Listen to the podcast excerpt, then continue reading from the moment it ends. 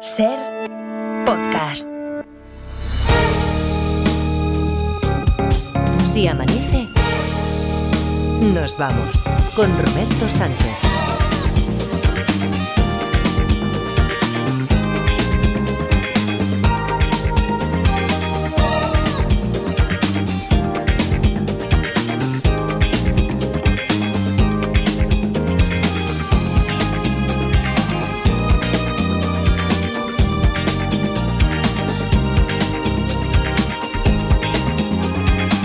Cinco y 4, 4 y 4 en Canarias, segunda hora de Si Amanece nos vamos aquí en la cadena SER. Por aquí ya se van acercando Adriana Mourelos. Adriana, ¿qué tal? Buenos días. Hola, buenos días. Y Laura Martínez, hola Laura. Hola, buenos días. Y ya intuyo, está, está Luismi ahí en el observatorio meteorológico. Cierra la ventana esta, que parece que no. La temperatura es buena, pero, pero entra relente. Luismi Pérez, ¿qué tal? Buenos días. Buenos días, gente. Sí, está abierta. ¿eh? Ah, que Sí, ves, sí. es- claro, claro, claro. Pero tú, y estás, está- estás en cuerpo gentil ahí, estás en mangas de camisa. Eh, estoy, No, no, en, dime, en manga dime. larga, pero finita, finita. ¿Qué, qué llevas puesto? Pues llevo, mira, Escribe, ¿Y de escribe tu cintura para abajo? ¿De cintura para abajo? llevo un suéter Sí. y, Sí, y unos un pantalones así estilo de chándal. Claro que te crees que en, en, en en Rubí se lleva mucho el suéter. El suéter. En Rubí no se lleva ni jersey ni nada, se lleva suéter Nada. siempre. Ay, ay, ay. El jersey, el jersey. El jersey, El ¿eh? jersey. El- pero el jersey, el jersey es para los viernes. ¿Cómo, llamáis vosotros a los petos? Petos. A, a los petos. eh, O petas. Ya, sí, sí, sí. Y si, depende. Y si están hechos así a fuego y en Málaga, espetas. Espetos, sí. Sí. Pero ¿Cómo a los petos? Pues a los petos, Pues petos. es que mi padre siempre le llama pantalón tipo peto. Y a mí eso es algo que me fascina. Ya, ya, ya, Bueno, ya. ese es el nombre técnico. Exactamente. No hemos dicho nunca que el padre de Laura Martínez tra- trabaja en la RAE, ¿sabes? Pero, pero bueno, esto es una circunstancia No, solo... pero es que me lo ha recordado eh, Luis con lo del pantalón tipo chándal. Tipo chándal, tipo chándal, exactamente. Sí. Oye, eh, los 40, de los creadores de los 40 son los nuevos 30. Bueno, Peter Pan dice que los 20. Eh, están después los otros que dicen los martes son los nuevos viernes. Sí. Y ahí el que abandera esta cancioncilla es Edgarita, ¿eh? Sí. Los- es de los más optimistas. Ese es tu caso, ¿verdad, Edgarita? Sí, No, yo voy los, a- los martes ya son los nuevos viernes. Yo voy a muerte con esas mierdazas positivas. Totalmente. Ya la- las digo todas. Totalmente lo de mierdaza, totalmente. Sí, Sí, sí. sí, además, digo, los jueves, digo, por fin es jueves también, que eso da mucha Los rabia. jueves, jueves. Los jueves. Jueves. Que eh, luego también lo de que, como decías, que los martes son los nuevos viernes, los miércoles son los nuevos viernes. Yo, de hecho, ya he dado toda la vuelta y digo los viernes son los nuevos viernes. Imagínate. sí, o sí. sea, que, que- que a mí antes me entraban ganas de darle un sartenazo a la gente que decía esas cosas, pero. Tú, el tú- buen- tú- tú no sabes cómo estoy yo ahora mismo. Claro, pero vas a caer como yo, porque a mí el buen rollismo, pues ahora ya ha calado en mí, como, como por ejemplo en los ladrones majos. Espera, espera, espera, espera, espera, espera, espera. Que eh, se está hablando estos días del terrorismo bueno, terrorismo malo, pero esto de los ladrones majos, ahí ya, No. eso no los tengo controlados. Pues mira, eso, que, que a veces queremos dar una noticia y todas no pueden ser noticias cookies, ¿vale? que, que estamos hablando de alguien que está chorizando. Pero miren, porque parece que le ha tocado un caco con remordimientos. Ah, vaya. Con la mano sobre su hombro, el hombre le pide que mantenga la calma ante su visible ataque de ansiedad. No le quita el ojo a la asaltada. El ladrón parece indeciso. Como ven, en cuanto escucha los gritos de su víctima, se olvida incluso del botín. Para que la dependienta no grite, busca incluso darle un vaso de agua.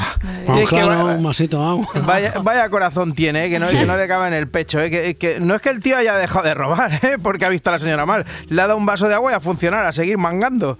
Y un poco más, vamos, y reclaman el Nobel de la Paz por el muchacho. Si es que los atracadores estamos muy mal conceptuados. Hombre, Ramón de Pitis, ¿qué tal? Muy buenos días. Porque... Coño, hoy has aceptado que Ah, no soy vale, Perro vale, Pérez, ¿eh? vale, vale, menos mal, menos mal. Mira, te decía que los ladrones tenemos una mala imagen cuando la mayoría en realidad tenemos nuestro corazoncito y nos preocupamos por nuestras víctimas. Sí, tú, Yo, tú sí, has yo, tenido yo, por ejemplo, cuando atraqué el banesto y la interventora, muy guapa por cierto, gritó ¡Atracador, atracador! Podría haberle dado cinco puñetazos, plin, plan, plin. ¿Pero qué hice? ¿Qué Le di mi número de teléfono porque soy un vanidoso, yo me visto de Midiotucci. Ya, oye, ¿y te llamó? Ella no, su marido, para desearme una feliz estancia en la trena. Si es que no se puede ser un caballero. Oye, otra cosa, esto de los vape- de los atracadores de, de vapeo acabó de manera muy bonita, ¿eh? ¿Ah, sí? Sí, sí. En menos de tres minutos saquean la tienda y dejan un roto de 15.000 euros en vapeadores. Mm. ¿Lo ves? Un final feliz. Sí, bueno, al final feliz, un ladrón sí, pa' un Sí, ladrón sí. claro. Bueno, y ya que estamos con esto, eh, más vale tarde hablaban acerca de los robos a casas de futbolistas, eh, en concreto la de Jules Koundé, jugador del Barça, que claro, eh, no les pueden dar un vaso de agua como a la señora de antes, porque van siempre cuando están jugando a fútbol. Y Cristina Pardo aprovechó para avisar a los ladrones. El hecho de que mm, hayan entrado por segunda vez a la misma eh, casa, mm, ¿qué puede indicar? Porque a mí me robaron una vez y pensé, ojalá se corra la voz entre las bandas de que en mi casa no hay nada y no, y no Pues yo, mira, yo, yo puedo entender o que le da igual o que, o que alguien le está asesorando mal. Eso Posible, es, pues sí. nada. Sí, es que yo no me quiero imaginar a los ladrones, pobreticos, entrando en mi casa a robar y viendo que solo hay medio limón en la nevera. O sea, te digo que entran a robarme y me dejan 50 euros encima de la mesa. Y, un vasito de agua. Y un vasito de agua, por supuesto. Que eso es lo que suena. Y poner la mano en el hombro, que también me hacía gracia eso. Le pone la mano en el hombro a la mujer, que le está robando 15.000 pavos, jolín. Ujú. Oye, eh, ya sabes que soy un obsesionado con esto de hilar un tema con otro y bien, y bien sí, hecho, ¿eh? sí, sí, el 90% de las veces, innecesariamente, pero sí, sí, sí. Y ya me estoy volviendo un experto, ¿eh? Tanto que me fijo muchísimo. O sea, yo estoy viendo cualquier cosa en la tele digo, a ver, A ver, a ver, cómo, a ver cómo lo a ver el hacen enlace. esto. A ver, y pues. no te has dado cuenta que la mayoría no hace nada? Quiero decir, que van directamente a otro tema y ya está, ¿no? Sí, pero, Sí. pero a mí se me ha metido esa tontería en la cabeza, como tantas otras, y, y tengo que verlo. Por ejemplo, ayer en el paso entre Zapeando y Más Vale Tarde, pues pudimos ver cómo puedes liarla enlazando temas y luego arreglarlo. ¿O no? Dani Mateo la lía, Cristina Pardo lo arregla. Es lo que hay, ya sabes. Creo que me queda poco eh, de soledad. Creo Sí. que Iñaki ya está a punto de poner el huevo en, la grabación esta que A está haciendo y ya eh, venir a trabajar a su propio programa. Hay muchas ganas, ¿eh? De ver el huevo de Iñaki. A ver qué.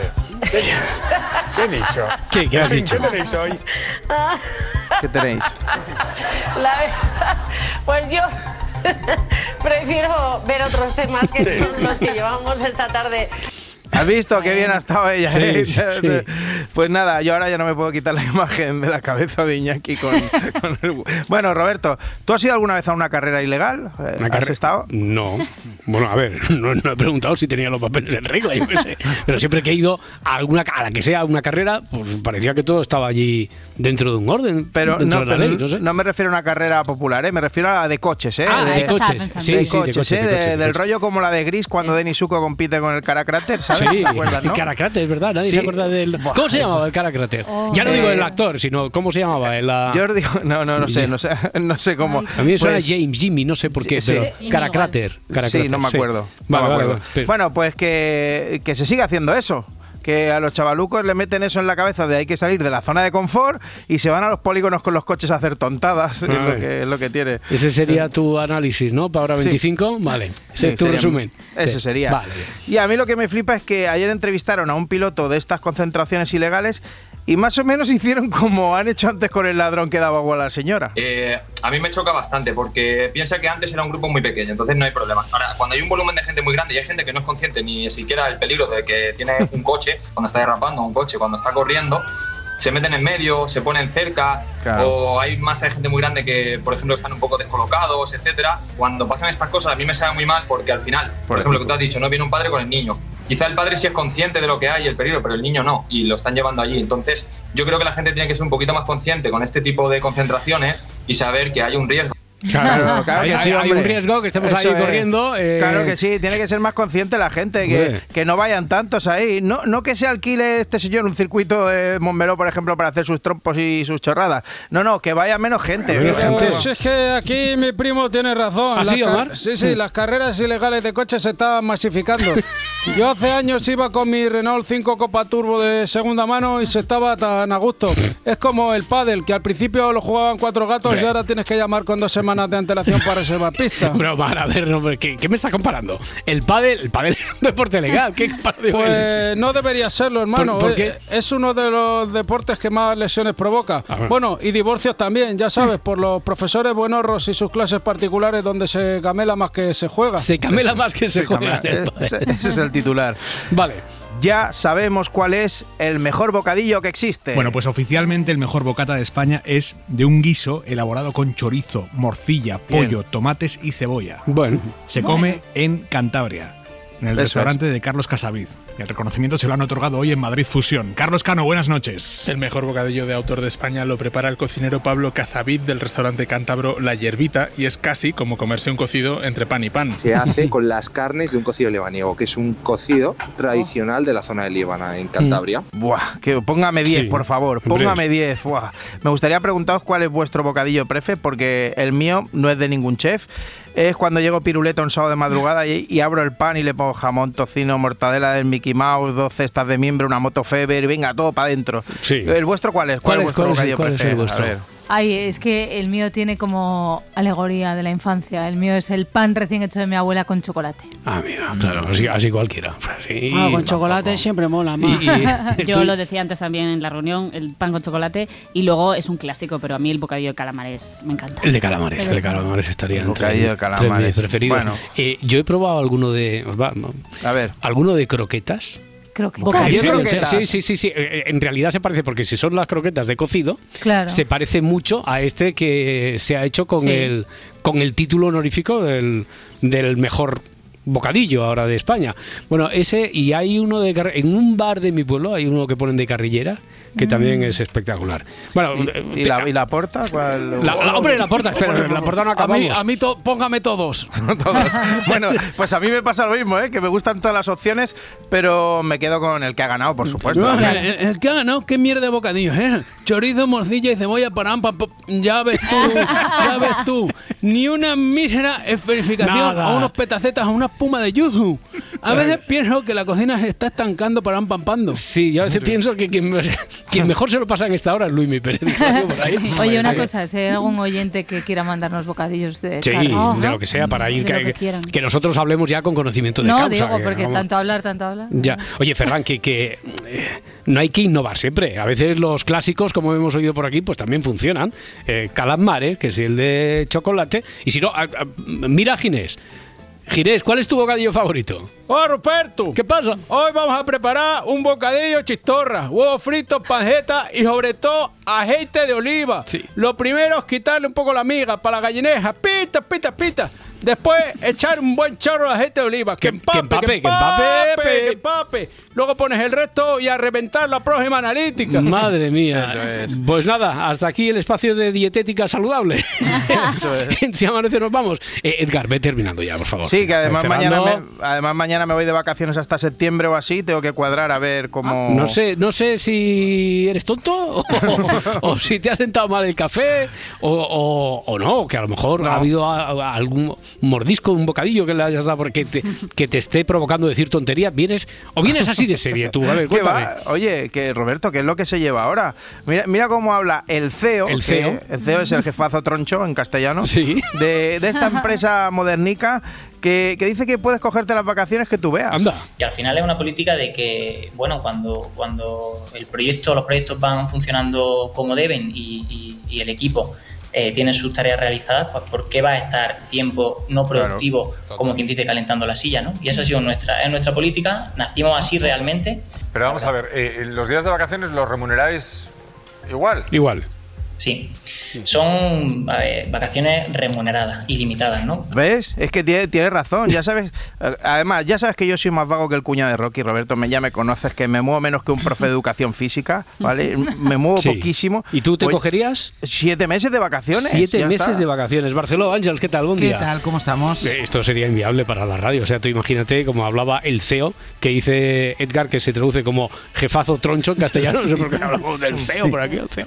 Que, que las empresas estas que le dan libertad absoluta a sus trabajadores para que se cojan las vacaciones que quieran cuando quieran. ¿Y dónde están esas empresas? Mm, ah, las hay, ¿Las las, hay? hay? sí, sí, sí, sí, las hay. Lo que pasa es que todo eso tiene Tiene truco. tiene truco, tiene trampa porque después tú tienes, tú te vas siete meses de vacaciones, multiplicas las horas, las horas esas las tienes que hacer. Bueno. Y te piden si resultados las- por la exigencia de Pero más si de las esas haces horas. igualmente las horas esas sin siete meses de vacaciones. También es verdad, también es verdad. hay, gen- hay gente que las hace sin siete meses de vacaciones. Hombre, o sea que hombre, sí, sí. luego Luego, Edgar, me das la dirección de una de estas Sí. empresas. Hay un hombre- Voy a aplicar, como se dice Claro, ahora. hay una mujer en España que lo hace todo.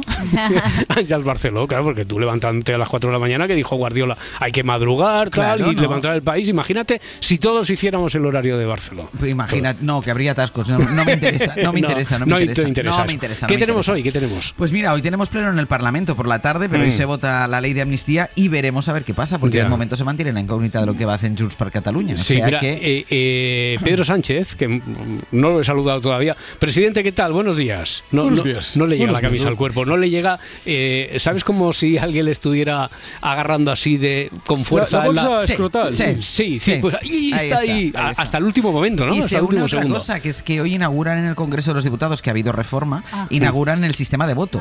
Sí. Y entonces, bueno, a ver, si con el sistema antiguo había ya quien no lo tenía muy claro. A Cuidado ver con los a- caseros. Cuidado con los caseros. Cuidado con los caseros. A ver qué va a pasar. Bueno. Y después, nada, tenemos Comando Norte, que hoy hablaremos del periodismo de sucesos, tenemos mis experiencia y es un martes, jardinería y Martín Bianchi, que la última vez que lo vi estaba hablando con la reina Leticia. No sé si ha vuelto ya de Lleida y, y ya, ya va a poder- poder venir aquí. Igual tiene información privilegiada sobre el divorcio en la familia. No sé si de ahí surgió una gran amistad, pero hoy nos lo contará. Seguramente que sí. Venga. Os oímos como hasta siempre. ahora. Hasta luego, Barceló. Entonces tú, eh, siete meses de vacaciones. Sí, te eso es lo que quiero yo, hombre, por supuesto, si se puede. El CEO ha dicho que sí. Mm, a mí me da que ese- el nuevo sistema ese mm, no está preparado. A, a prueba de jetas no está. No, es que además yo soy la excepción que confirma la regla, como lo del método Montessori, ese de, de los coles elitistas. Bueno, un abrazo. Que dice, no, no, es que, que, que el niño salga al patio lo que quiera, que al final acaba queriendo estudiar. Tú Sí. no sabes la capacidad de aguante que tenía yo de zagal para jugar en la calle, no, no, no, lo sabes. Uy, pues esperaros que yo tam- también trabajé en una empresa muy parecida. Ya, Peláez, buenos días, hombre. Buenos días. Eh, entonces te dieron vacaciones así ilimitadas. Sí, señor. Buffet llamó- libre, buffet Sí. libre de, va- de vacaciones. Sí. Sí, me- me llamó el jefe y me dijo, coge tus cosas y no hace falta que vuelvas. Esto fue hace un año ya. Y mi última novia me hizo algo parecido. Me dijo hace seis años que nos tomáramos un descanso y aquí sigo esperándola. Ya. Tengo un problema. Tengo un problema, Roberto. ¿Qué te pasa ahora, Don Dramas? ¿Qué te pasa ahora? Pues que, que ya sabes, como te he dicho antes, que me gusta lo de enlazar todo el rato y tengo un problema muy grande para el enlace de hora. A ver, voy a probar. Hablando de gente que no quiere trabajar. Uy, bueno, hablamos de la Casa Real, ¿vale? Vale, ve, por ahí, por ahí, directo, directo, tú Eso directo, sí, tú porque directo. si no, tenemos a una princesa campeona. La princesa Leonor nos sorprende una vez más con sus habilidades, pero esta vez en el terreno deportivo. La heredera al trono ha participado este sábado en una competición de esgrima en Murcia. Además, ha conseguido junto a su equipo ganar ni más ni menos que el segundo puesto en la competición. Leonor posa orgulloso con su medalla de plata colgada en el podium. La pasión por la esgrima le viene de familia. Es el deporte favorito del rey Felipe. Ya, ya está, ya, ya está, doña perfecta. ¿Qué es grima? ¿Perdón? He dicho que, que es grima. Ah, Que- esgrima, que- sí, sí, esgrima, esgrima, esgrima. Que ese, ese deporte está en desuso. Solo sirve para batirse en duelo al alba si alguien te afrenta golpeándote la cara con un guante. Eso me encanta, ¿eh? Pero bueno, la cosa no queda ahí. eh, en esta dura crónica de los compañeros, Sí, durísima, sí, has sí. visto, ¿eh? No han Mm. tenido compasión. Yo veo, yo veo sobre todo en comentaristas tertulianos en Telecinco y en Antena 3, ya no hablo de televisión española, como cierta anima, animadversión hacia la casa hacia la están- casa real, hacia la familia real, eh. Oye, qué críticas tan aceradas. Están últimamente que no paran, les dan unos, unos mía, leñazos. pero que, que bueno, reparte. Pues nada, pues nada, que eso, que nos explican que la cosa no queda solo en las espadicas. No es la primera vez que vemos a la heredera enfrentarse a algún deporte. Leonor esquía, juega al padre y al tenis Uf. y próximamente participará en un torneo de voleibol. Tras brillar con el florete, llegó el turno de Leonor de competir en voleibol, un deporte que le es familiar ya que lo practicó en su día. A la princesa no hay nada que se le resista y dentro de poco se enfrentará a un nuevo periodo de instrucción. Todavía nos quedan por descubrir nuevas facetas de la princesa Leonor hasta que termine su preparación militar y sigue sumando medallas para ser la digna sucesora de su padre.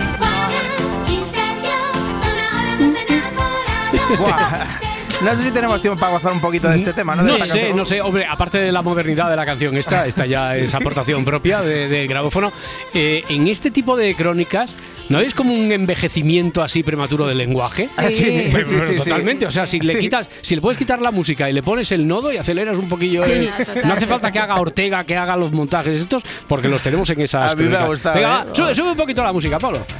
Solo de... Tan, tan, tan, que cuando la subes cuando lo cantan. Bueno, dice lo de siempre, siempre será. Pues sí, Ahí está, vale, Eso es muy duro, ¿eh? Sergio es todo un campeón, Juana solo una suplente. Es, duro, es muy duro, es muy duro. Eran Muy duro. otros tiempos, otros tiempos.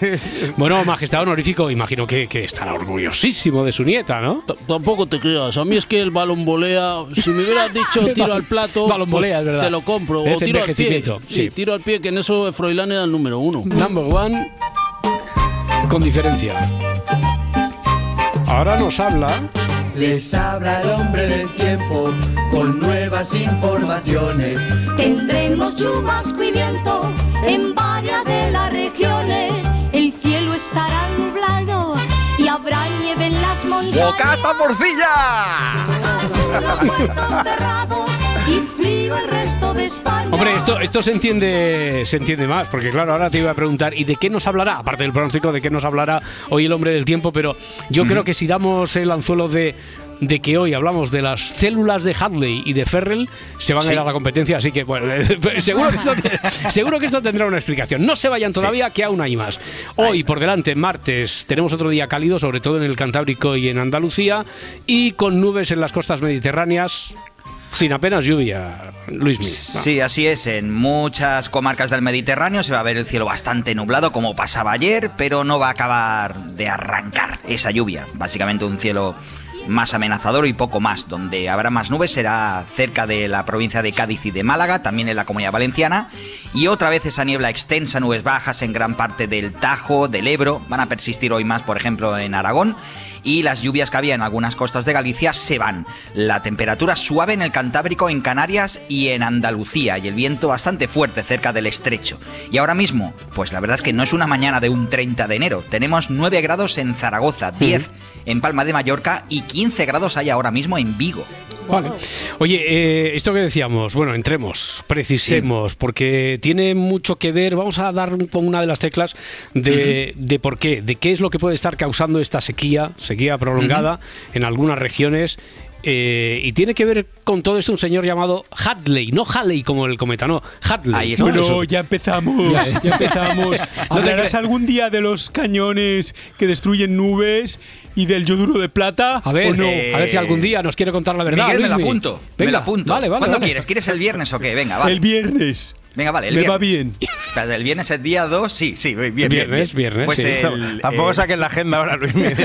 Que puede, No, que porque puede- el que día, uno, podría- que- me, el día uno me parece que toca otra Vale. cosa. No, no, pero puede ser mañana, porque mañana es miércoles. Y como También los miércoles son los nuevos viernes, también. Ah, por también, ejemplo. es verdad. ¿Eh? Bueno, bueno, a ver, a ver, cuéntame, cuéntame esto de Hadley. Pues a ver, la Hadley, eh, la célula de Hadley Hadley. Davidson. Davidson, es- Davidson. ya empezamos bien.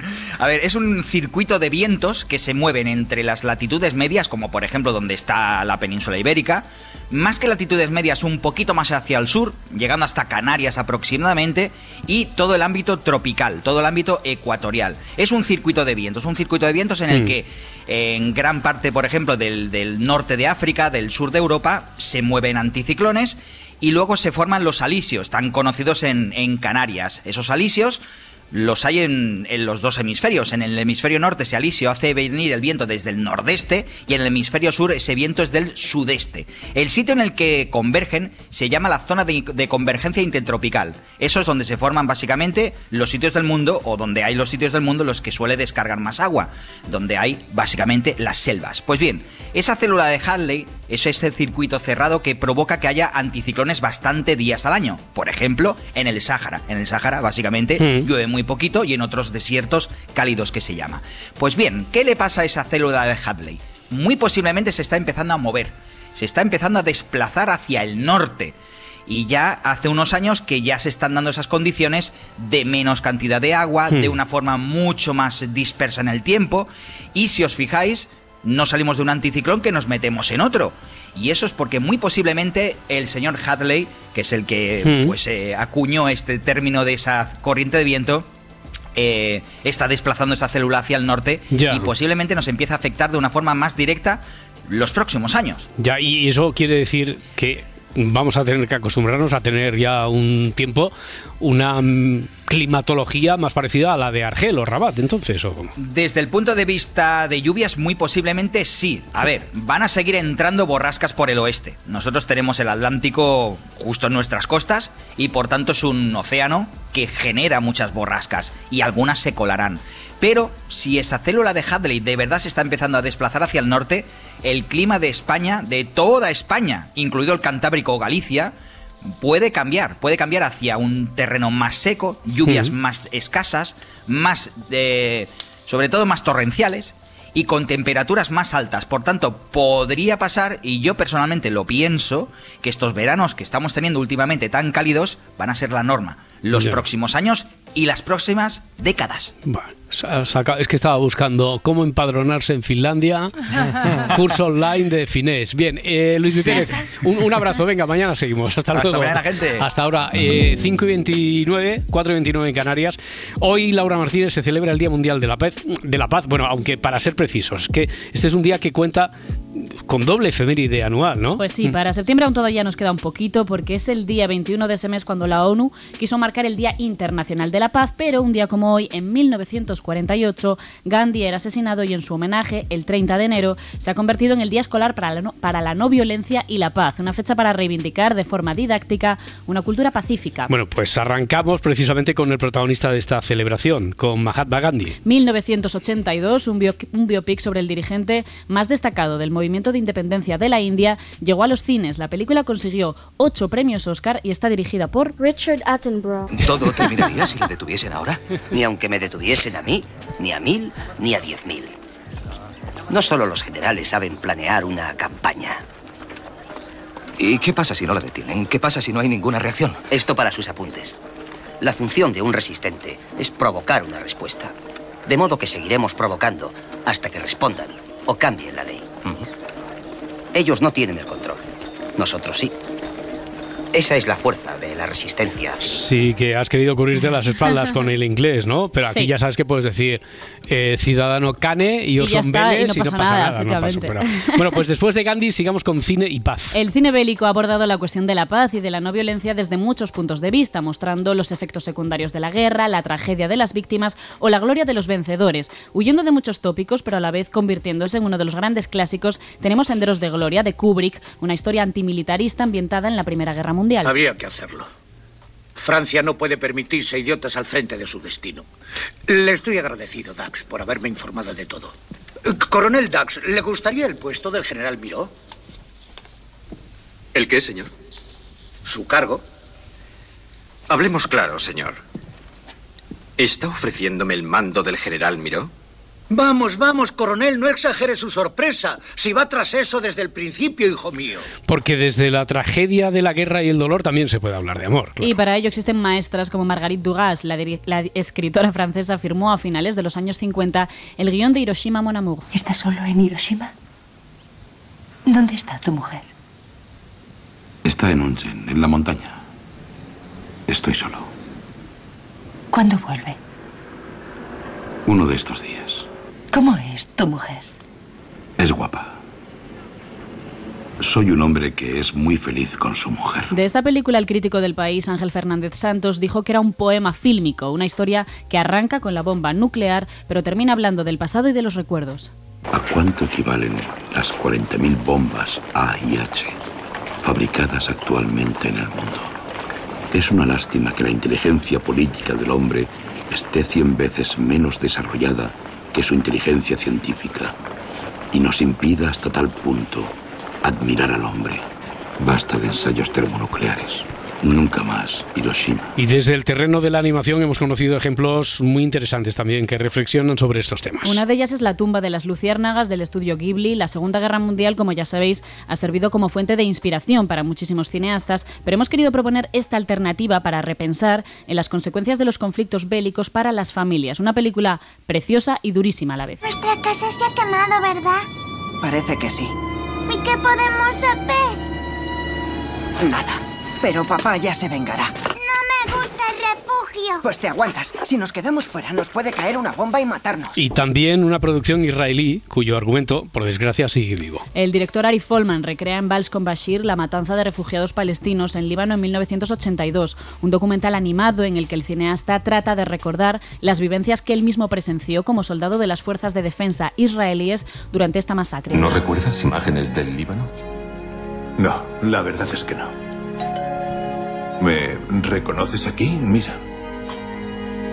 No. Ganó el Globo de Oro a Mejor Película en Lengua No Inglesa con esta maravilla sobre la memoria y los impactos de la guerra. Creo que la única solución es que descubras lo que pasó realmente y cuál fue el papel que jugaste.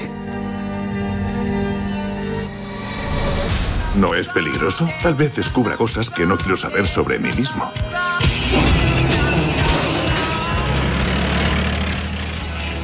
De repente, ¡pum!, recuperé los recuerdos sobre la guerra. Bueno, aunque estemos ofreciendo este menú tan, tan formal, tan serio, desde la comedia también se han hecho trabajos fascinantes. Y si hablamos de comedia, de cine español en este contexto, hay que acudir a un genio. Guerra Civil Española, un grupo de soldados escribe cartas, duerme, pero la tranquilidad es interrumpida por la celebración de una corrida de toros. La vaquilla no es la mejor obra de Berlanga para muchos críticos, pero sigue manteniendo la lucidez en el guion y, las denuncias, y las denuncias características del director. Sé que ni siquiera hay patriotismo ni espíritu Ah, militar. ah. ¿Cómo vamos a hacer la guerra con tipos así? Si es que están mal acostumbrados. Como en este frente llevamos tanto tiempo sin pegar un tiro. Ahí le duele. Y eso no es lo peor. Lo peor es que sin una buena batalla no hay manera de ascender por méritos de guerra. Eso también es verdad. Llegamos al final con uno de los discursos más emblemáticos de la historia del cine, un alegato a favor de la paz pronunciado por un inolvidable Charles Chaplin. La codicia ha envenenado las almas, ha levantado barreras de odio, nos ha empujado hacia la miseria y las matanzas. Hemos progresado muy deprisa, pero nos hemos encarcelado nosotros. El maquinismo que crea abundancia nos deja en la necesidad. Nuestro conocimiento nos ha hecho cínicos, nuestra inteligencia duros y secos. Pensamos demasiado y sentimos muy poco. Más que máquinas, necesitamos humanidad. Más que inteligencia, tener bondad y dulzura. Sin estas cualidades, la vida será violenta. Se perderá todo. El Gran Dictador es una película para ver en bucle precisamente por este monólogo final, un recital en contra del auge de los fascismos, del odio y a favor de la paz. Luchemos por el mundo de la razón. Un mundo donde la ciencia, donde el progreso nos conduzca a todos a la felicidad. Soldados, en nombre de la democracia, debemos unirnos todos. Bueno, pues de momento nos unimos aquí el Ejército de la Paz para ver estas películas que están donde... En filming, en Netflix y Movistar Plus. Si amanece, nos vamos. Con Roberto Sánchez. 5 y 35, 4 y 35 en Canarias. Abrimos a esta hora con Adriano Mourelos el kiosco de prensa. Vamos a repasar los titulares del día. El PSOE ve injerencias de los jueces en la amnistía. Hoy se vota en el Congreso la ley de amnistía ante un escenario de incertidumbre marcado por la decisión del magistrado Manuel García Castellón, que prorrogó ayer seis meses la investigación del caso Tsunami. Lo mismo que ha hecho Joaquín Aguirre respecto a la trama rusa del procés. Todo esto lo cuenta el país. Dos jueces ponen a Puigdemont fuera de la amnistía de Sánchez. Es titular del Mundo, que añade que el PSOE no descarta aceptar más enmiendas de Junts antes de la aprobación hoy de esta ley en el Congreso. En el diario.es ponen el foco en la falta de acuerdo. Y cuenta este medio digital que el Gobierno da por hecho que no habrá pacto para aprobar hoy la ley y que deberá entonces retornar a la Comisión de Justicia. El país, el mundo y la vanguardia destacan en sus portadas una imagen de las movilizaciones de los agricultores en Francia. Los agricultores franceses tratan de sitiar París, es el titular del país. Las protestas empezaron ayer a mediodía y los tractores llegaron a bloquear ocho vías de acceso a la capital. Todo esto para que se atiendan las reivindicaciones del sector. Sí, el mundo destaca que el Elíseo señala a España e Italia. El Ejecutivo francés acusa a España y a Italia de competencia desleal, mientras que los agricultores franceses piden que se implementen medidas más efectivas para el campo galo, cuenta este medio. Otro titular lo leemos en el país. Estados Unidos admite errores en el ataque del dron en Jordania. Washington ha asegurado que el ataque se dio por un error de identificación. La confusión fue la de un dron enemigo con uno propio. El portavoz del Consejo de Seguridad Nacional es John Kirby. Our efforts to support Israel and to prevent a wider conflict in the region. We do not seek another war. Aseguró que no buscan una guerra con Irán. No queremos una escalada, pero el ataque de este fin de semana fue una escalada, no cabe duda, y eso requiere una respuesta. Y en el diario.es, Israel y Estados Unidos arrastran a otros países en su pulso contra la protección del derecho internacional en Gaza. La suspensión de fondos a la UNRWA por parte de Estados Unidos y a la que se han unido varios países choca con la orden de la Corte Internacional de Justicia de asegurar la ayuda humanitaria a Gaza. En hora 25 estuvo ayer Jesús Núñez, el ex codirector del Instituto de Estudios sobre Conflictos y acción humanitaria. Israel lleva desarrollando una estrategia eh, desde hace mucho tiempo que lo que busca es eliminar a la agencia porque visibiliza la existencia de 6 millones de refugiados, 6 millones de personas a las cuales Israel no concede derecho de retorno. Y para la contraportada con Marta Centella, un titular de Shakata, eh, cómo percibimos el tiempo que mm, no solo afecta a nuestra mente, como lo percibimos, sino que también cambia la velocidad a la que sanamos las heridas incluso. Roberto, las madres son sabias y eso lo sabemos todos. Vaya Han sido- noticia, vaya noticia. Eh, vaya, hombre, hombre, ya una estamos. cosa que sea contraportada y otra cosa que nos juegues aquí, que las madres son sabias a esa altura. Bueno, a ver, te escucho, te escucho, Marta Centella. han sido las abanderadas de esa frase que en el fondo pues nos acaba reconfortando casi siempre. El tiempo lo cura todo y la ciencia también lo respalda. La ciencia respalda a veces a las abuelas, ahora a las madres. Eh, sí, es una frase que, que puede respaldar la ciencia que podemos encontrar en cualquier libro de autoayuda también. ¿eh? En este caso, Roberto, no vamos a hablar de heridas del corazón. Lo que sí que vamos a hacer es demostrar que esto puede ser más que una frase que, depende de quién te la diga, pues podríamos considerar vacía de contenido. Un experimento ha confirmado que nuestra percepción del tiempo afecta a la velocidad a la que cicatrizan nuestras heridas. Ya, esto que mm, parece, parece a simple vista algo similar al efecto placebo, pues no, es que la Universidad de Harvard no se queda ahí, ha ido un poquito más allá. Dos investigadores han concluido que las heridas de quienes sentían que el tiempo pasa más rápido cicatrizaban con mayor celeridad que aquellos que sienten que el tiempo pasa de forma más lenta. En el experimento se hizo una herida a varias personas y se alteró la forma en la que percibían el tiempo para así poder llegar a esta conclusión. Y la conclusión a la que yo llego es que mejor no hacerse ninguna herida en enero porque el tiempo está pasando muy Hombre, lento. Imagínate 30 de, eh, ¿te, te parece muy, muy lento el tiempo que está pasando? 30 de, 30 de enero. Es, Es es verdad que el otro día leí un tuit que decía, sabía que este año tenía 366 días, pero que no todos cayeran en enero, no me habían avisado de, de Yo eso. estoy ¿no? muy a gusto aquí, es mi mes con vosotros, Sí. pero es cierto que Pero- un poco lento. Pero, pero, hombre, hombre, cuando uno se lo está pasando bien, el tiempo, el tiempo vuela. O sea que buscaban a gente, que buscaban conejillos de indias para, os vamos a hacer una herida. Que, que les hacían una herida. Sí, ¿vale? sí, sí, sí. y aceleraban el tiempo, o, lo- es decir, era como un- elegían un periodo de tiempo y acelera- lo aceleraban para que Pero pareciera en una más. máquina del tiempo. Una máquina, claro, Sí, sí, claro, por claro. supuesto, es. Harvard, es Harvard, Iker. Ahí tienen máquina Tienen del todo, tiempo. tienen todo ahí Para esa gente. acelerarlo y todo. Qué, qué barbaridad. Un DeLorean, tal vez. Sí, uy, mira, que esto vuela. Menos 20 ya a las 6. 5 en Canarias. Ayer finalizó la jornada 22 de la Liga Española con la victoria del Getafe sobre el Granada 2-0. Sí, pinta Sí. regulero para el Granada, Mm. que se queda a 7 de la salvación. Para el Getafe marcaron Greenwood, que buenísimo. Y Borja Mayoral, que se ha puesto pichi de la liga, empatado con Bellingham y Dovic, del Girona. Sí, y mañana miércoles eh, me parece que va ganando Bellingham por número de asistencias. Sí, oído lo del ponen, larguero, lo ¿no? ponen primero. Yo pensaba que era por, por la letra, pero. Ya, pero- no, o yo Bueno, pensaba... por lo que nos costó también. ¿no? También puede ser por eso. Eh, mañana miércoles se van a jugar los partidos aplazados por la disputa de la Supercopa. ¿Qué tenemos? Eh, jugarán Barça y Osasuna y Atlético Rayo Vallecano y para el jueves quedará el Getafe Real Madrid, un Real Madrid que ya está cerca de fichar a Mbappé, o sea, ya ¿Qué, qué pasa? ¿Va un boquerón hoy? No, ¿ya, ya estás otra vez con, eh, con eso? ¿Qué, Oye, qué ha pasado ahora? Escucha, que no lo estoy diciendo yo. Mira la portada de As. El PSG aprieta a Mbappé. O Ya, sea, ya bueno, está. eso, eso, eso, precisamente eso no quiere decir que esté cerca, ¿no? Tic-tac, tic-tac. Ya lo tenemos aquí. Ya está, ya está. No sé, Exclusiva, no sé. Pedrerol, no sé, no sé, no sé. Pero se le ha adelantado Tebas a dar la exclusiva. Probabilidades. Creo que altas.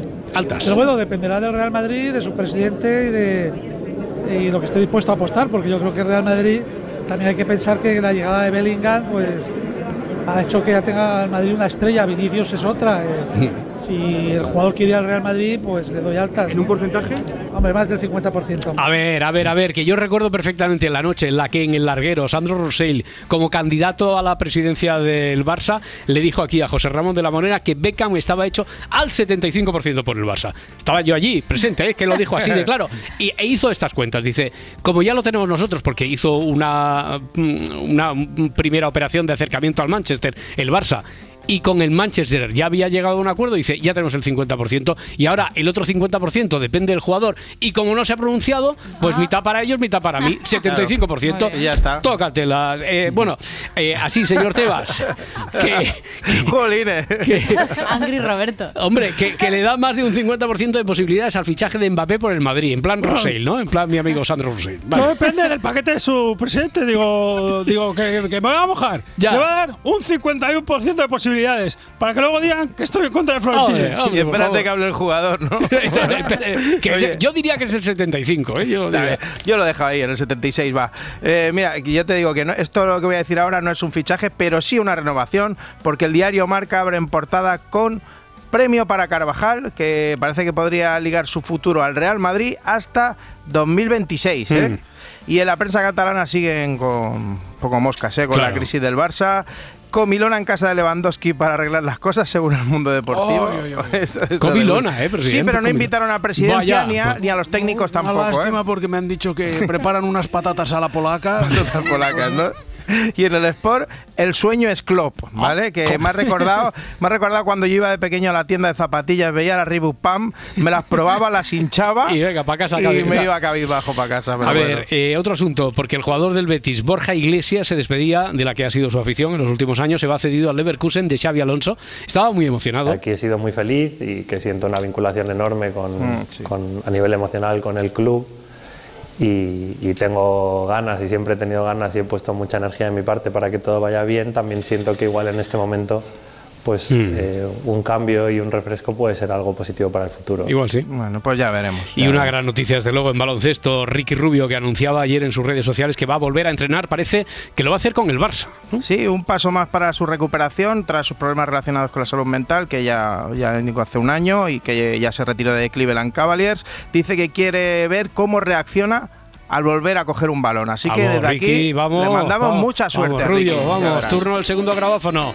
Che, Segundo en orden de llegada, no por eso más ni menos importante. De hecho, Bien. hoy, hoy Morelos incluso te estás dando mucha importancia. A ver, Roberto, no es por nada, ¿eh? pero es que es alucinante, de verdad, que me dé la cabeza para hacer el grabófono con las cosas que tengo en mente. Ya, lo- Es que tengo dos planazos que me ocupan todas las ideas. Pues nada, gracias entonces por tu trabajo, por tu dedicación hoy. A ver, te hasta septiembre también. Exacto. Os comento, os comento. Es que este viernes, madre mía, este viernes. ¿Qué pasa, qué pasa? O sea, ni ¿qué? conciertos, ni ¿Has li- cenas con amigos, ni fin ligado, de has ligado? semana fuera. No, no, no, no.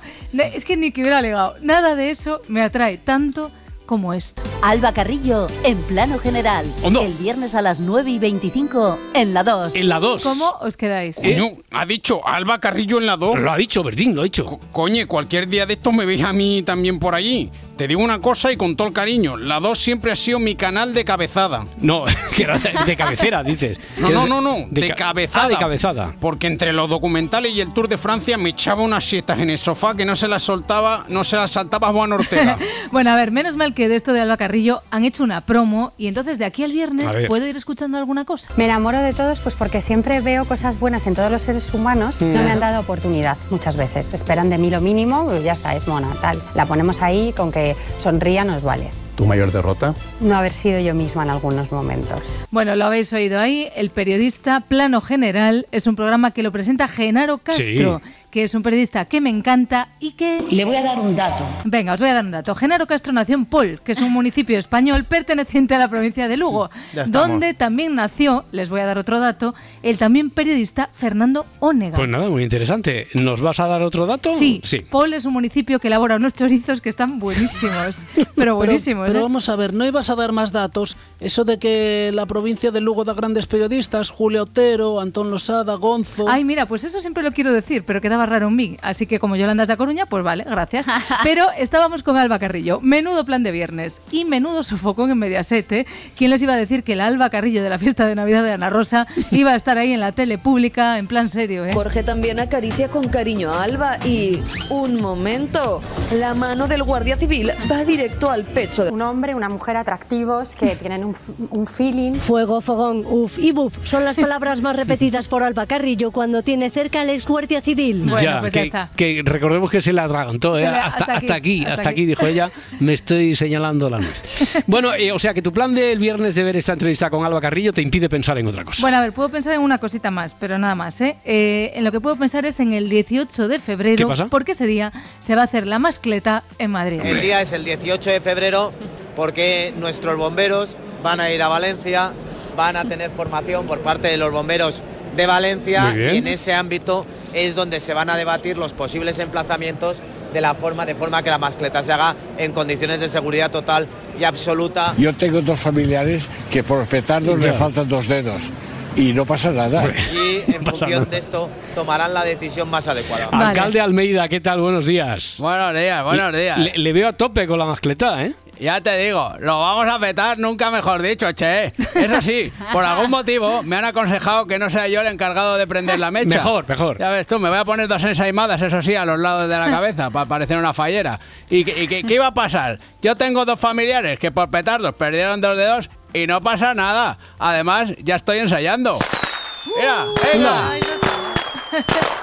Os lo cuento hoy porque ayer el edil de fallas del Ayuntamiento de Valencia, que es Santiago Ballester, dijo que esta mascleta madrileña no costará absolutamente nada a la capital valenciana. Nada, vale. Y mira qué bien, no le cuesta un chapo a Valencia, eso es que se hace cargo Madrid, que de pasta anda genial, porque la Fórmula 1 la sacan de Coco, así que las cuentas cuadran. Bien. Un poco matemáticas para chicas, que diría Eva Lorenzo.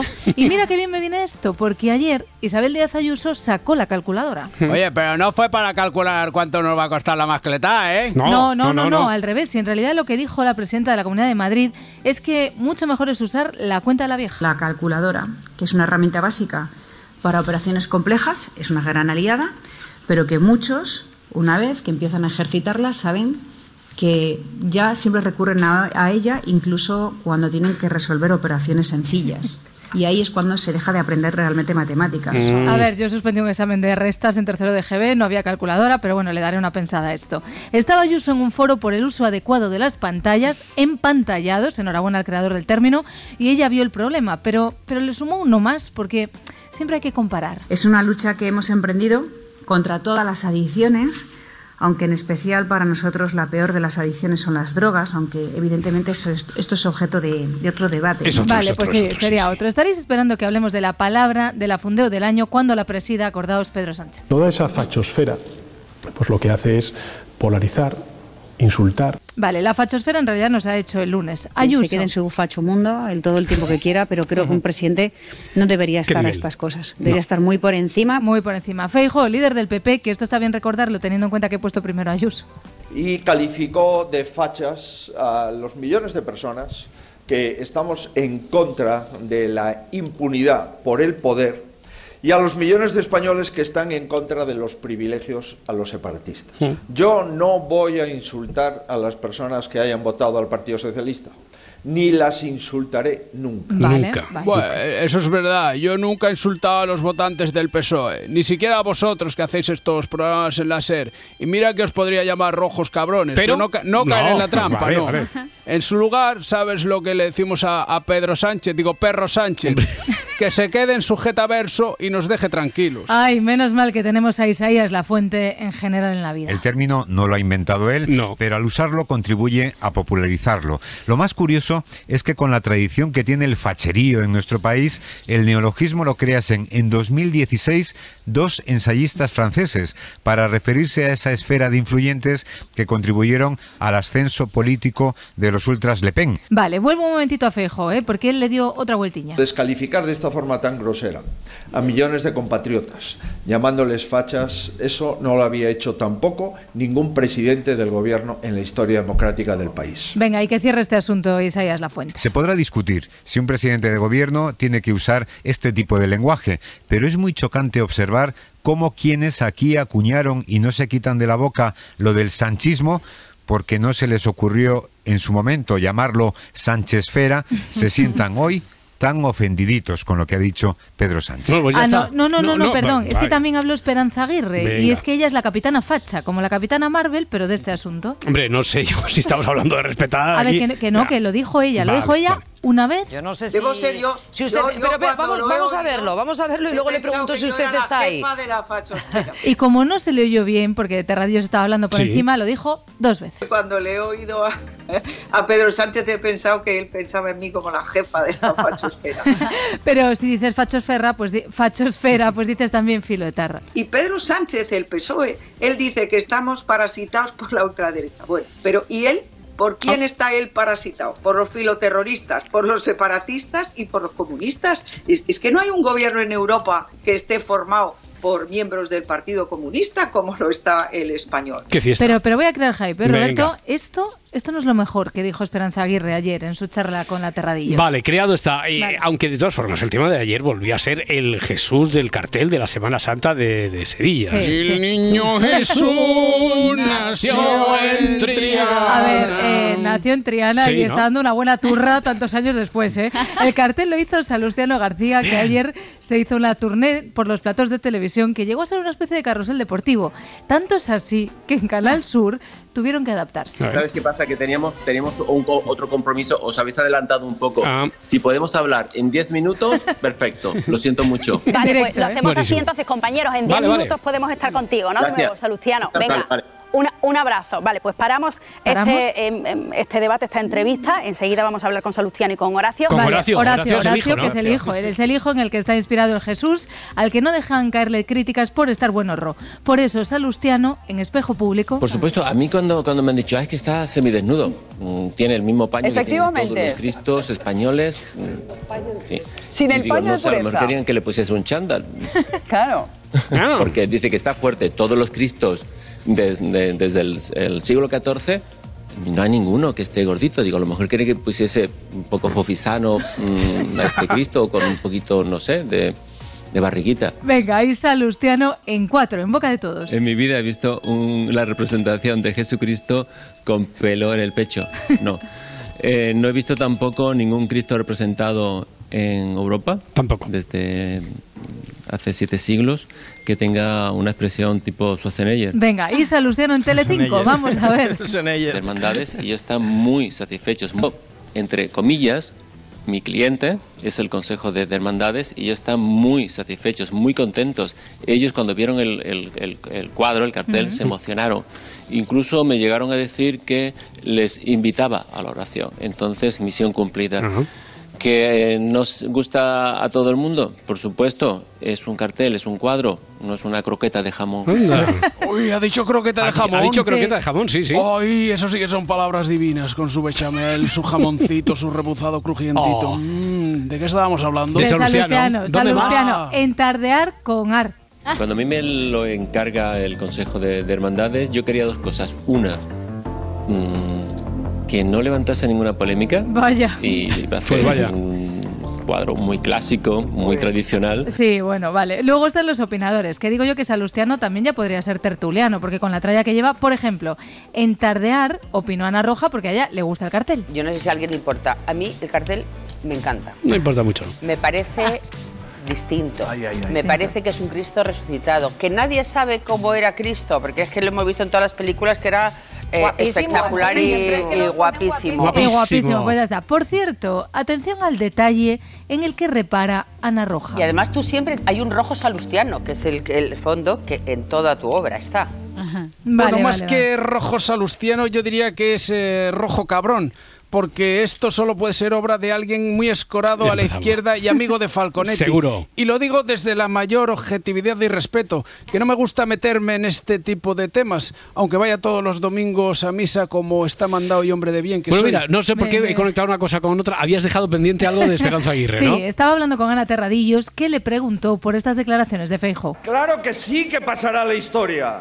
Ya veis que Zapatero le acompaña a todas partes para asegurarse que Sánchez y no él sea recordado como el peor El presidente peor. de la democracia Esto, española. eso es. Y la expresidenta Aguirre sentenció.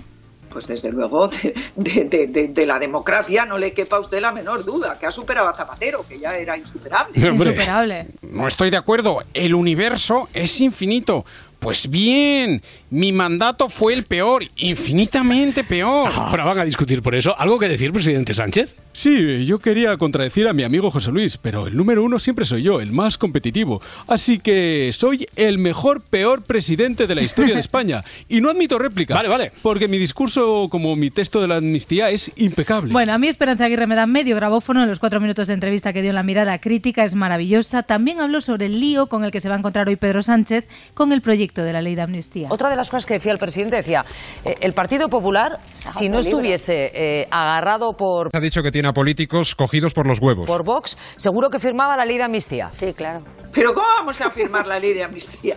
Y él, él, si no estuviera agarrado Por los huevos. por Puigdemont, él iba a firmar la ley de amnistía con las cosas que ha dicho. Rápido, Yoli. Tenemos que desactivar esto antes de que nos explote la cara. Madre mía, estoy sudando. Y yo no soy de sudar. Joder, qué situación, Pedriño. Corta ese cable de ahí. ¿El rojo?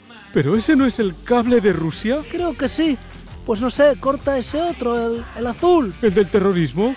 ¿Así, de cuajo, sin dejar nada? Mira que esto nos puede costar muy caro. Coño, Pedriño, algo tenemos que hacer que se nos echa el tiempo encima y la ley de amnistía nos explotará en las narices. ¿Seguro? ¿Y si no hacemos nada? Los de Junts parecían contentos hace unos días. Tú lo has dicho, parecían. No sé qué hacer. No estaba preparado para esto. Ni tú ni nadie. Anda, dame las tijeras. Voy a cortar los dos cables a la vez y que sea lo que Dios quiera. No, no, no, no, no. ¿Lo ves? Todo está bien. No pasó nada. ¿Nada? Tenía que haberle encargado el marrón a Santos de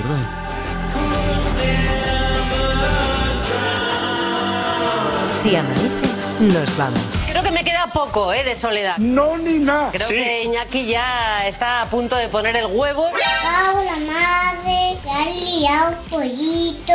Hay muchas ganas, ¿eh? De ver el huevo de Iñaki. Sí, sí, sí, sí.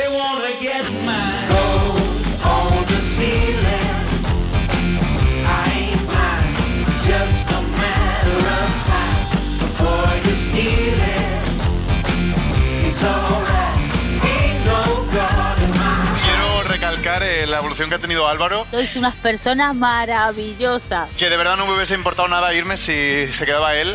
Eso es compañerismo. No lo sé, Rick. Parece falso. Y que ya está. Arreando, que es.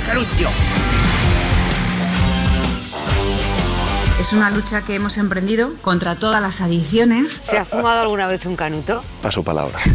¡Bonita! ¡Por un porrero! Evidentemente eso es- esto es objeto de, de otro debate, ¿no? Desde luego.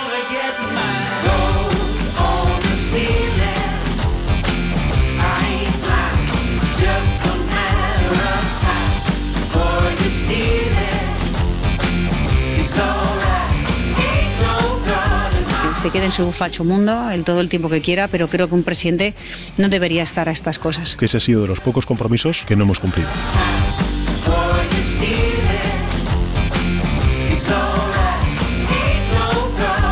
Es muy chocante observar lo del sanchismo porque no se les ocurrió llamarlo Sánchezfera. Se sientan hoy tan ofendiditos.